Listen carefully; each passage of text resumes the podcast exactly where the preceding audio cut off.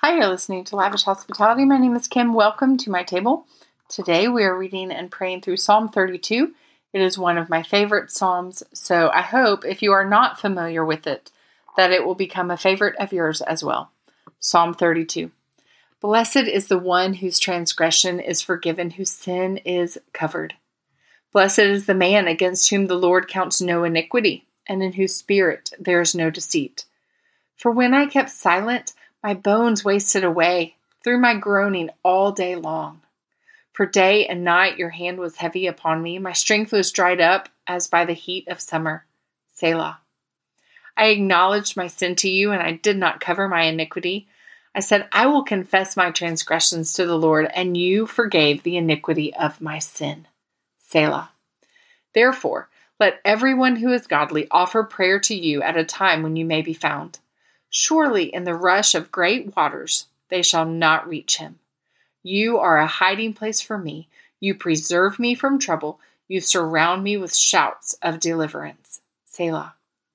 I will instruct you and teach you in the way you should go. I will counsel you with my eye upon you. Be not like a horse or a mule without understanding, which must be curbed with bit and bridle, or it will not stay near you. Many are the sorrows of the wicked, but steadfast love surrounds the one who trusts in the Lord.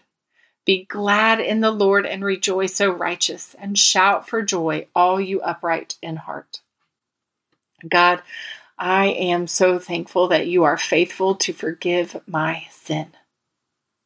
You chose to do that through Jesus.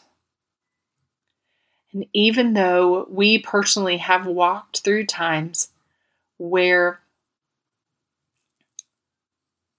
our sins have not been graciously forgiven, but have been held over us, we know that when we stand before you, you will see us clothed in white robes.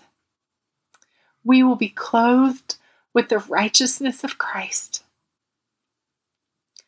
And the people who have held sin over us, if they are found in Christ, they will be clothed with righteousness as well. And everything